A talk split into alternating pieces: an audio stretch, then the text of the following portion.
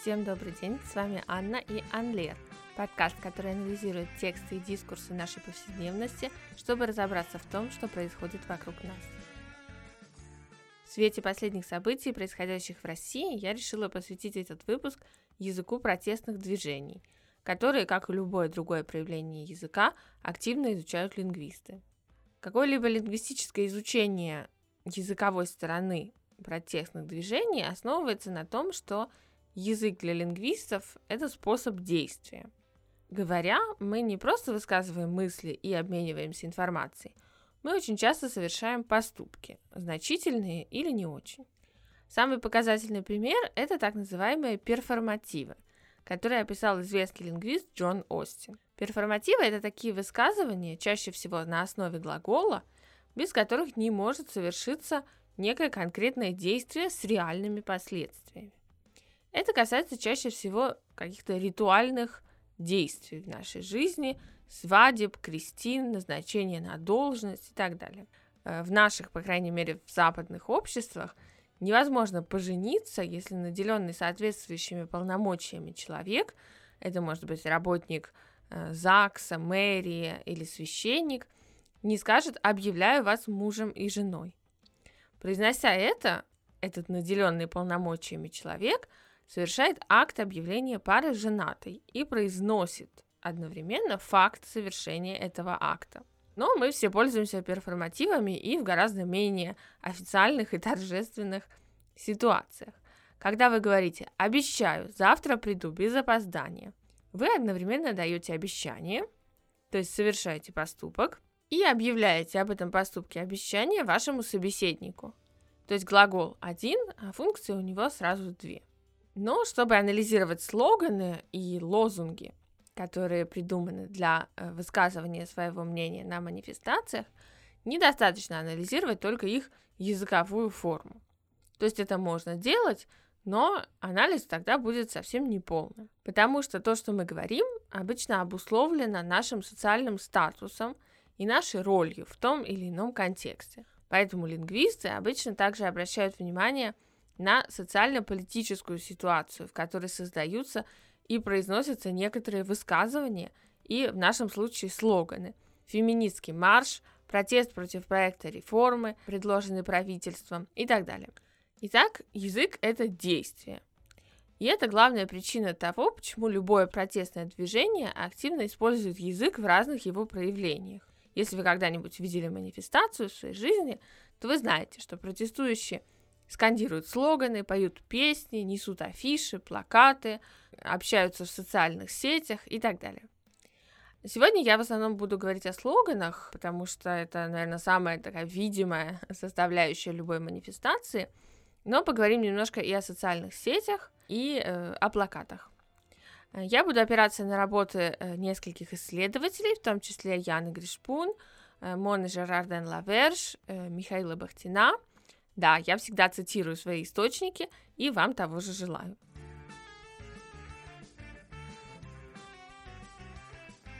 Итак, слоганы можно разделить на два типа. Те, которые протестующие произносят устно, выкрикивают, и те, которые написаны на плакатах. Иногда один слоган может выполнять обе функции, а иногда это разные единицы. Но так или иначе, многие слоганы создаются по устоявшимся моделям. Нет чему-то, долой что-то, что-то в опасности. По одной из таких моделей строится и самый частый слоган последних дней «Свободу Навальному». И значимость этого слогана, на самом деле, в коллективной памяти очень сильна. Ее, в общем-то, знают даже дети, которые когда-либо смотрели мультфильм Возвращение блудного попугая. Свободу попугаям! Свободу попугаям! Да, часто эти модели интернациональны и используются протестующими носителями разных языков и в разных странах. Свободная Россия и свободный Тунис звучат одинаково и в то же время контекстуально по-разному на улицах Москвы, Хабаровска или Туниса. Такие модели позволяют производить большое количество лозунгов и эти лозунги будут короткими, запоминающимися и удобными для скандирования. Знание этих моделей, оно, конечно, у нас с вами не врожденное. И поэтому участие в протестных акциях, как и приобщение к любой другой социальной практике, часто требует социализации, то есть вхождения в некую группу и овладевания э, кодами и нормами, принятыми в рамках этой практики в этой конкретной группе. Ну, простой пример социализации это, например, когда ребенок в первый раз идет в школу, и ему объясняют, что чтобы заговорить в классе, он должен прежде поднять руку. Это часть социализации. Ему говорят, какие правила э, установлены в этой группе и что он должен делать, чтобы под стандарты этой группы подходить. То же самое и с коллективными акциями. Человек, который первый раз идет на митинг, не владеет тем репертуаром моделей, с которым знакомы более опытные участники. Поэтому новые члены, они э, социализируются, в том числе овладевают языковым репертуаром той группы, к которой они примыкают, чтобы представлять ее интересы. Зачем вообще нужны слоганы? Вопрос кажется очевидным. Конечно же, чтобы заявить о своих идеях, э, чтобы громко прокричать свое недовольство и э, быть услышанным. Да, но не только. Вот как раз я сказала быть услышанным, и это на самом деле очень важная и, наверное, самая первая роль слогана, которая состоит в том, что слоган, лозунг — это возможность высказаться. Не стоит думать, что это так тривиально и просто. Не все члены общества имеют одинаковое право высказываться, а их высказывания не одинаково слышны в обществе, не имеют одинаковый социальный вес. Группы, члены которых оказываются в подчиненном положении, обычно это меньшинство э, любого характера, обычно слышны менее, чем представители доминантных групп. Не потому, что они тихо говорят или у них тихий голос, а потому что у их голоса в общей системе меньшая социальная ценность. Вот, например, подумайте, часто ли вы видите и слышите женщин-ученых? Так же часто или чаще, чем ученых-мужчин?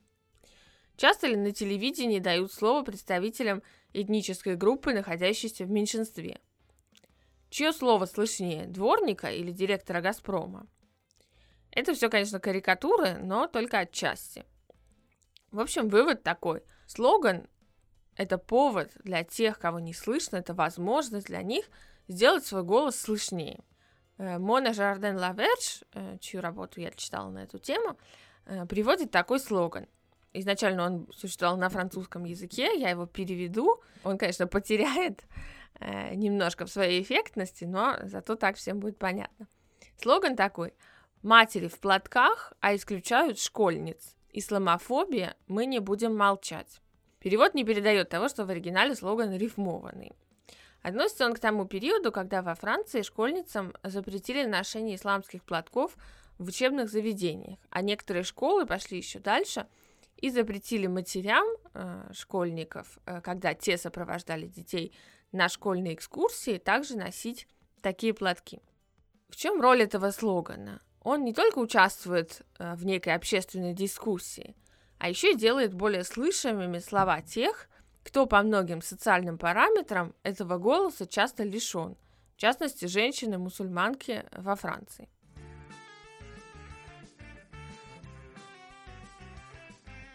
Слоганы также способствуют созданию коллектива протестующих. Коллектив как таковой э, существует в некой эфемерной форме в момент манифестации, но поддерживается э, более глобальной и более стабильной э, дискурсивной инстанцией, социальной или профессиональной группой, профсоюзом, э, студенчеством, политической партией, феминистским движением и так далее. Слоганы часто кристаллизуют ценностные противоречия между протестующими и теми, кому они адресуют свое недовольство или иногда э, свое э, восхищение э, некоторыми действиями или реформами. Например, Яна Гришпун исследовала слоганы на французских протестах по поводу реформы образования. И она отметила, что многие из них построены на ценностных противопоставлениях. Качество и количество, духовное и материальное, быть и казаться. Например, культура не товар, мой мозг не продается – Здесь в чем суть? Выражается протест против вторжения экономических интересов в науку, в дела университета, в деятельность ученых и преподавателей.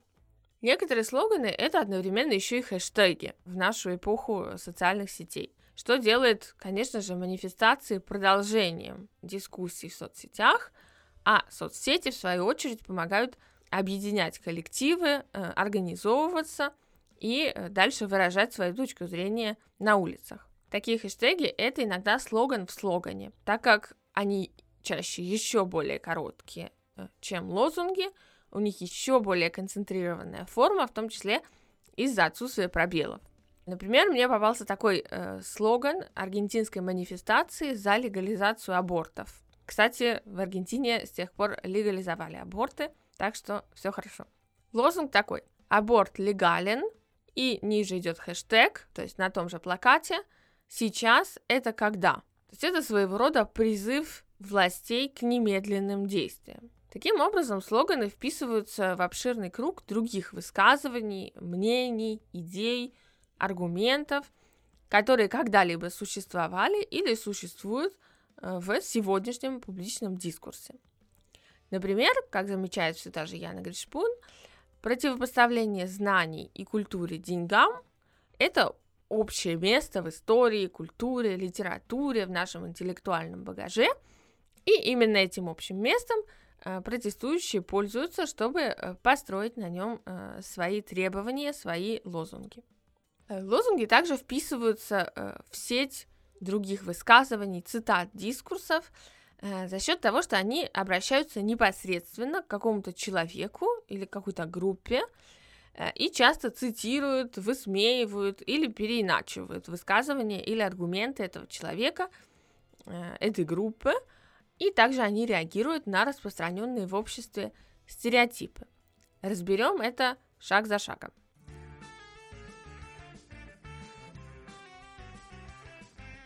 Например, э, лозунг «Хочу на аквадискотеку», э, который часто мы видели э, в эти последние дни, интересен тем, что он вписывается в очень актуальный контекст который э, в некоторой степени вдохновил э, да, недавние протесты.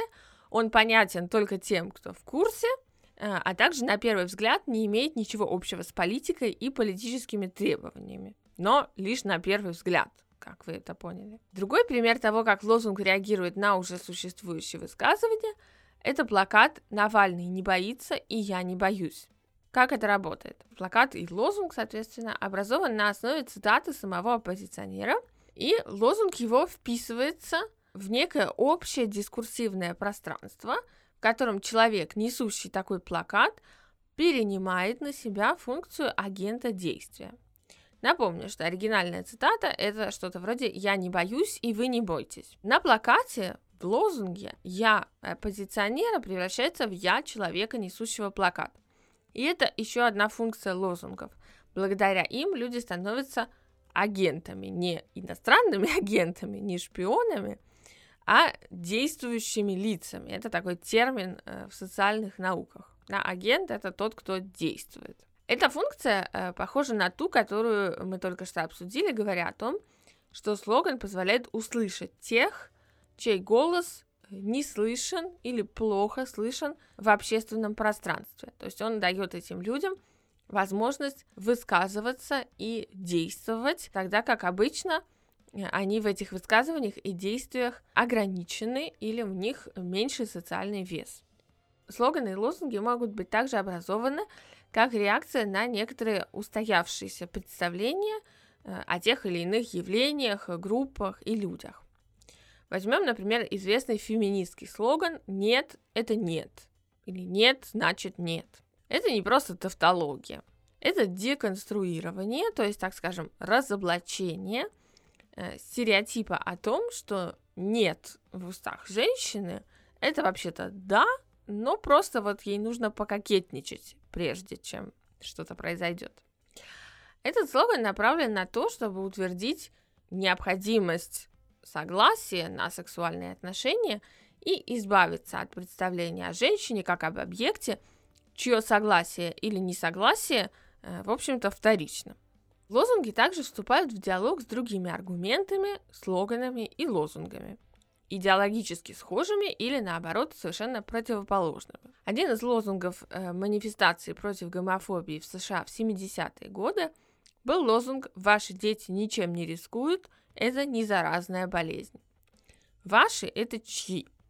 Конечно, тех людей, которые верят в то, что лозунг отрицает, что гомосексуальность это такая болезнь, и к тому же она еще передается как зараза от человека к человеку. Таким образом, манифестанты обращаются прямо к своим идеологическим противникам и как бы переворачивают их аргументы. В этом лозунге используется, наверное, одно из самых любимых моих дискурсивных явлений, а именно полемическое отрицание. Как это работает? Отрицая, что гомосексуализм – это болезнь и это заразно, те, кто скандирует этот лозунг, в то же время предоставляют нам доступ к контрдискурсу, то есть к аргументу тех, кто говорит противоположное. Зачем они это делают? Конечно, чтобы еще более наглядно опровергнуть э, тот аргумент, который кажется им неверным. Еще один пример диалога лозунгов э, между собой – это то, как в ответ на Refugees Welcome, э, то есть «Добро пожаловать, беженцы», появился лозунг, в частности, на манифестациях за Brexit «Refugees not welcome», то есть «Не добро пожаловать, не приходите сюда». И это, конечно, посыл одновременно и тем, кто назван на плакате, то есть самим беженцам, это посыл властям и тем, кто поддерживает противоположную идею. И это, конечно, отличный пример того, что любые наши публичные высказывания, публичные или частные, вплетаются в некую сеть, состоящую из того, что уже было сказано, или будет сказано, или потенциально может быть сказано. То есть каждое наше высказывание – оно не написано на каком-то чистом листе, оно э, реагирует на то, что уже существует, на то, что уже было сказано, и вписывается в общую систему. Это то, что Бахтин называл э, диалогизмом. Диалогизм это, наверное, один из самых модных сейчас терминов э, социолингвистики.